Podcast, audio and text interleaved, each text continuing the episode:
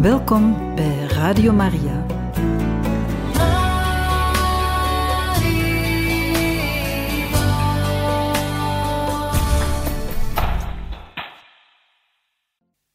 Van harte welkom, beste luisteraars van Radio Maria, bij het programma Catechismus. Vandaag kunnen wij luisteren naar een catechese over Onze Lieve Vrouw van Fatima. Deze wordt ons gegeven door Pater Jan Meus. We laten hem graag aan het woord.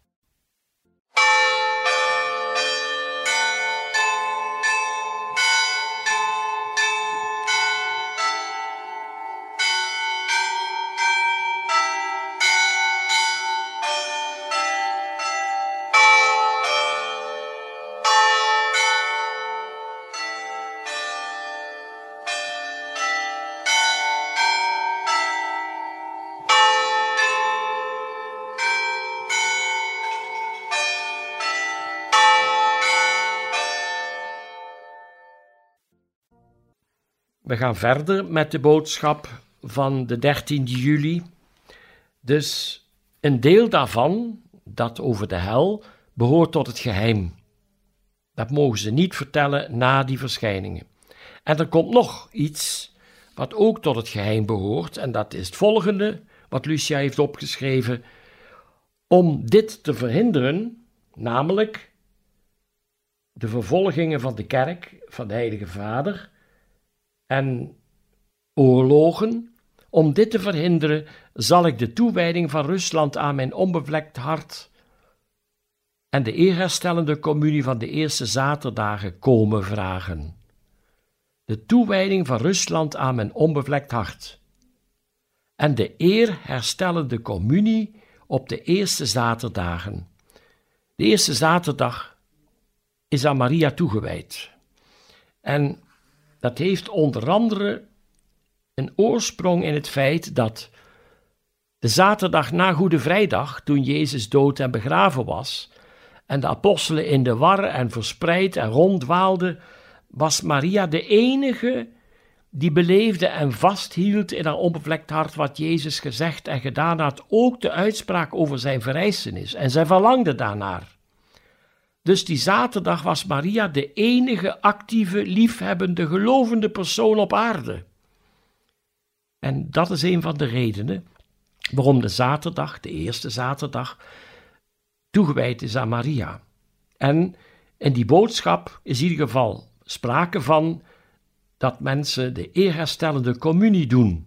En wat is dat?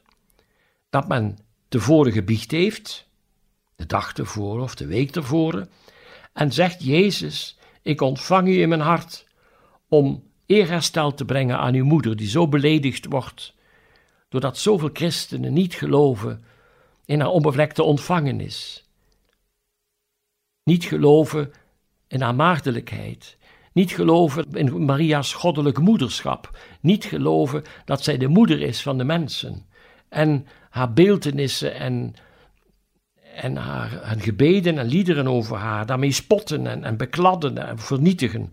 Dat zijn beledigingen aan het adres van Maria, maar ook aan de schepper, aan God zelf. En dat moet goed gemaakt worden, want dat veroorzaakt zo'n schade dat dingen verloren kunnen gaan in een hele cultuur, in een heel land, een heel werelddeel. Denk bij ons, denk aan ons. Na het concilie was het modern, tussen haakjes, om Maria een beetje op de achtergrond te zetten. En op veel plaatsen is Maria verdwenen uit het hart van de mensen. Maar dat heeft wel gevolgen, ook in de manier waarop men het geloof beleeft. Want als de moeder geen invloed meer heeft op het hart van haar kinderen, verstarren ook bepaalde dingen en wordt het geloof zakelijker of minder vruchtbaar of sterft het op de duur helemaal af. En het is toch belangrijk dat we daarbij stilstaan. En Maria zegt dus dat zij om te verhinderen dat die vervolgingen er zullen komen en die rampzalige oorlogen, met de vernietiging van zoveel mensen en volken, dat ze de toewijding vraagt van Rusland aan haar onbevlekt hart, aan mijn onbevlekt hart, zegt ze, en de eerherstelde communie, waar we dus eerherstel brengen, in, in, weer goed maken door de wijze waarop we deze heilige communie bijzonder beleven, voorbereid door een biecht. Ook dat is dan weer belangrijk, ook in een tijd waar, men, waar de biecht zo is weggevallen En bij heel wat mensen is dat ook het gevolg omdat ze misschien nooit een rijke ervaring van het sacrament van de biecht hebben gehad. Dat kan ik mij wel voorstellen. Ik heb dat bij mensen ontdekt, hè, dat dat zo een automatisme was geworden, ook vanwege de kant van heel wat priesters. Ja, dan zeg je dat klopt toch eigenlijk niet. Dat dit is weggevallen, want het is een uitzuivering, het is een heiliging, heel persoonlijk, waar God de schuld vergeeft van de zonde. En als men die beleeft wat in de biecht wordt opgewekt door Gods genade, dat men ook de gevolgen van de zonde kan helpen verwijderen, wat beschadigd is in het zielenleven of de contacten met God en de mensen. de, de, de zonde straffen ook, want als je dan onmiddellijk zal sterven, moet dat door straffen uitgezuiverd worden, weggelouterd. En door boete te doen, door eerherstel te geven, maak je door die liefdevolle communie, voorbereid door de biecht, ook weer een stuk goed wat verscheurd, wat beschadigd is door onze zonde. En die eerherstellende communie van die zaterdagen wordt dus door Maria en Fatima gevraagd. En dan zegt ze weer: Als men naar mijn vervragen, mijn beden zal luisteren, zal Rusland zich bekeren en zal men vrede hebben. Dus er is een ongelooflijke band tussen hoe wij bidden, leven, geloven, of juist niet bidden, niet geloven, en het verloop van de geschiedenis van de landen om ons heen en in ons eigen land. Wij beseffen veel te weinig dat er een samenhang is tussen het verloop van de geschiedenis en het persoonlijk gedrag van mensen. En dat komt eigenlijk, als je het helemaal naar de kern wil brengen, als God in u en mij leeft, gedragen we ons anders. En dat is voor alle mensen zo. Maar als God niet in mij leeft, komt onuitgenodigd zijn aardsvijand, de Satan, in ons. En kan op heel geraffineerde manier, heel stilletjes aanzorgen, dat heel onze manier van leven, van denken over God en onszelf en de anderen, dat dat vertekend wordt, vergiftigd, vernietigd. En daarom is het zo belangrijk dat we naar deze boodschappen luisteren. Er is maar één realiteit, maar door ons verstand kunnen we al zijn vakjes verdelen. En zo hebben veel mensen God in een vakje gestopt, waardoor die heel ver weg is. Terwijl als God mij nu zou vergeten, dan zou je mij niet meer horen. En, waar op de zetel waar ik nu op zit, lag een hoopje as. Hij houdt mij in leven. Er is een niet te scheiden band tussen God en de realiteit. Maar door de manier waarop we het voorstellen, kunnen we het zo voorstellen dat we God niet meer lijken nodig te hebben. En we hebben het nogal in ons bolletje tegenwoordig. Wetenschappelijk kunnen we veel, de ruimtevaart, de zogenaamde geneeskunde en de commerce en de, de, de industrie en ga zo maar door. Waardoor mensen het gevoel krijgen, ik kan alles. En dan vergeet je God met alle gevolgen van dien dat ons innerlijk leven afsterft of helemaal vergiftigd wordt. En het is juist dit wat Maria wil voorkomen. Ze wil dat we de heiligheid bereiken. En daarom vraagt ze ook om dat rozenkransgebed. Want dat heiligt ons als we dat van ganse harte bidden. En Maria gaat verder. Ze zegt: Als men naar mijn beden luistert, zal Rusland zich bekeren en zal men vrede hebben.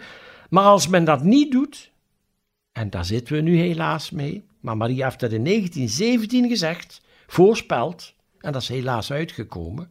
Als men niet doet wat ik vraag, dan zal Rusland zijn dwalingen over de wereld verspreiden, het communisme, en de oorlogen en vervolgingen tegen de kerk veroorzaken. De goede mensen zullen gemarteld worden. De Heilige Vader zal veel te lijden krijgen. Verscheidene naties zullen worden vernietigd. Ten slotte zal mijn onbevlekt hart triomferen. Daar zitten we middenin. Als we zien wat er allemaal kan, hoeveel mensen zomaar gedood worden door één persoon. Terrorisme, dat is het wapen van de Satan. En dat kan ontzettend veel slachtoffers veroorzaken. De vele doden, maar ook mensen die heel leven verder zitten met ernstige verwondingen, die gehandicapt zijn daardoor. En dat laat men maar toe. Terwijl Maria geeft de oplossing, de gouden sleutel is. Luisteren naar wat Maria zegt. Die rozenkrans bidden. Het eerherstel, de eerherstellende communie van de eerste zaterdag. Bidden en boeten voor de bekering van de zondaars. Zichzelf toewijden aan het onbevlekt hart van Maria. Denk aan het gebed waarmee we telkens beginnen bij een uitzending over een nieuwe verschijning. Zusters en broeders, het is toch belangrijk.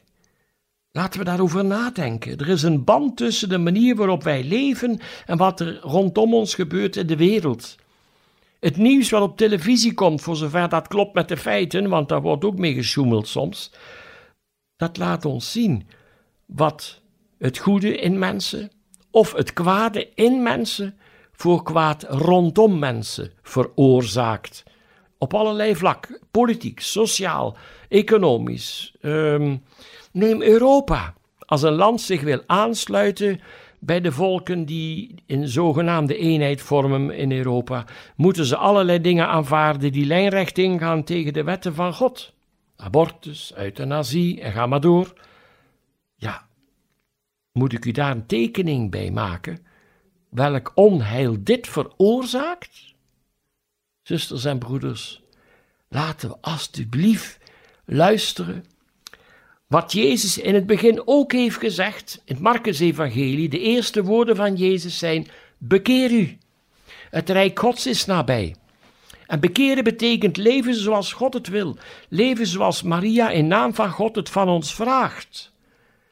Bekeren is niet alleen lid worden van de katholieke kerk, om het zo maar eens te noemen, maar bekeren is God boven alles lief hebben met geheel uw hart, geheel uw ziel, geheel uw verstand, met al uw krachten en uw naaste als uzelf. Lief hebben zoals Jezus dat heeft gedaan tegenover God en de mensen. Dat is bekeren. En daar kunnen we steun voor vragen tegen Maria, die niet voor niets genoemd wordt de toevlucht van de zondaars en de hulp van de christenen in de alombekende litanie van onze lieve vrouw. En dan gaat Maria verder de Heilige Vader zal me Rusland toewijden, dat zich zal bekeren, en er zal enige tijd van vrede aan de wereld worden geschonken. In Portugal zal men altijd het ware geloof bewaren. Dit alles moet jullie aan niemand zeggen. Dit behoort dus ook tot het geheim van Fatima. Die toewijding aan het onvlekt hart, wat Maria zegt over Rusland, als ook dat visioen wat eerder in deze verschijning getoond is over de hel en wat, daaraan, wat daarbij hoort of mee samenhangt. Dan zegt Maria ook, wanneer jullie de rozenkrans bidden, zeg dan na ieder mysterie, o mijn Jezus, vergeef ons onze zonde, bevrijd ons van het vuur van de hel, breng alle zielen naar de hemel, vooral degenen die uw het meeste nodig hebben. Maria vraagt dat, omdat zoveel mensen door te weinig steun, door te weinig gebed en boete en bekeringsgebed verloren dreigen te gaan. O mijn Jezus, vergeef ons. En bij het woordje ons moeten we dus al die mensen meedragen die dit gebed nodig hebben. Denk aan de vele mensen die elke dag sterven. Ik las ooit in een boek dat per minuut 150 mensen sterven. Dat is twee per seconde die meedragen. Eh, zoals ook bij het Onze Vader, bij het woordje ons, sluit daar alle mensen in die in nood zijn. Bevrijd ons van het vuur van de hel.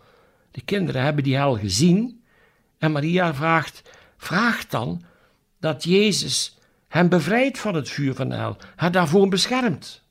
En dan Breng alle zielen naar de hemel. Uit onze eigen kracht kunnen we dat niet, maar als we erom vragen en bidden en erom smeken en ervoor openstaan, kan Jezus die genade geven. Denk maar aan het wonderlijke voorbeeld op Calvarië. Die ene goede moordenaar, zoals men hem is gaan noemen, vraagt aan Jezus: Jezus, denk aan mij als u in uw koninkrijk bent. En wat zegt Jezus? Heden zult ge met me zijn in het paradijs. Hij brengt deze ziel in de hemel wat we in dit gebed dat Maria ons leert vragen: breng alle zielen in de hemel, vooral degenen die dit het meeste nodig hebben. Dit is ontzettend belangrijk. En dan is er even stilte en dan vraagt Lucia aan ons lieve vrouw: Wenst u verder nog iets? Nee, vandaag verder niets. Dus wat is het nieuwe in de verschijning van de 13e juli? Dat visioen van de hel. Dan ook dat toewijden van Rusland aan het onbevlekt hart van Maria. De eerherstellende communie op de eerste zaterdagen. En Maria legt nog uit wat er zal gebeuren. Dat er vreselijke dingen zullen gebeuren als men niet doet wat ze vraagt. dan zal het communisme zijn dwalingen over de wereld verspreiden. En dat is ook gebeurd. Er zijn heel wat communistische landen nog. Met allerlei gevaarlijke mogelijkheden. De goede mensen zullen gemarteld worden. Hoeveel mensen sterven er dagelijks niet en we vergeten zo gemakkelijk de christenen in het oosten. Dat mag maar niet in het nieuws komen. Degenen die het nieuws geven zijn daar niet altijd eerlijk in en, en correct. Dagelijks worden christenen gemarteld en gedood. En Maria zegt: goede mensen zullen gemarteld worden. Dat zegt ze in 1917 en 100 jaar later is het bezig, elke dag. En wat doen we? Bid ervoor, offer ervoor. Doe wat Maria vraagt. Bid voor de bekering van de wereld. Breng offers. Maria vraagt het zo uitdrukkelijk. En dan dat gebed, na elk tientje, waarin we al die zondaars meedragen. O mijn Jezus, vergeef ons onze zonden. O mijn Jezus, dat herinnert ook aan het Jezusgebed, waar men Jezus persoonlijk aanspreekt, maar ook met liefde. O mijn Jezus. Daarin ligt in, als het eerlijk is, dat ik, als ik dit zeg, dat ik één ben met Hem, dat ik liefde heb voor Hem, dat ik in Hem geloof, dat ik Hem vertrouw. O mijn Jezus, vergeef ons onze zonde, bevrijd ons van het vuur van de hel, of bescherm ons voor dat vuur van de hel. Breng alle zielen naar de hemel, vooral degenen die uw barmhartigheid het meeste nodig hebben. Laten we dit verder bewaren en koesteren in ons hart, om zo ook donor te zijn voor zoveel mensen die in een vreselijke geestelijke nood leven op dit moment.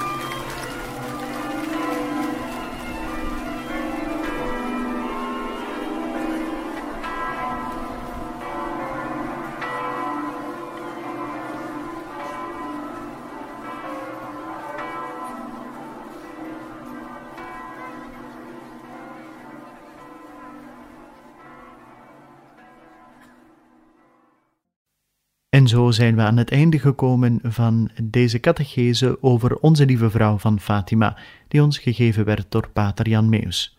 Een volgende keer zullen wij opnieuw hierin verder gaan en we hopen dan ook dat u er opnieuw wenst bij te zijn. Van harte dank en nog een bijzonder fijne dag gewenst.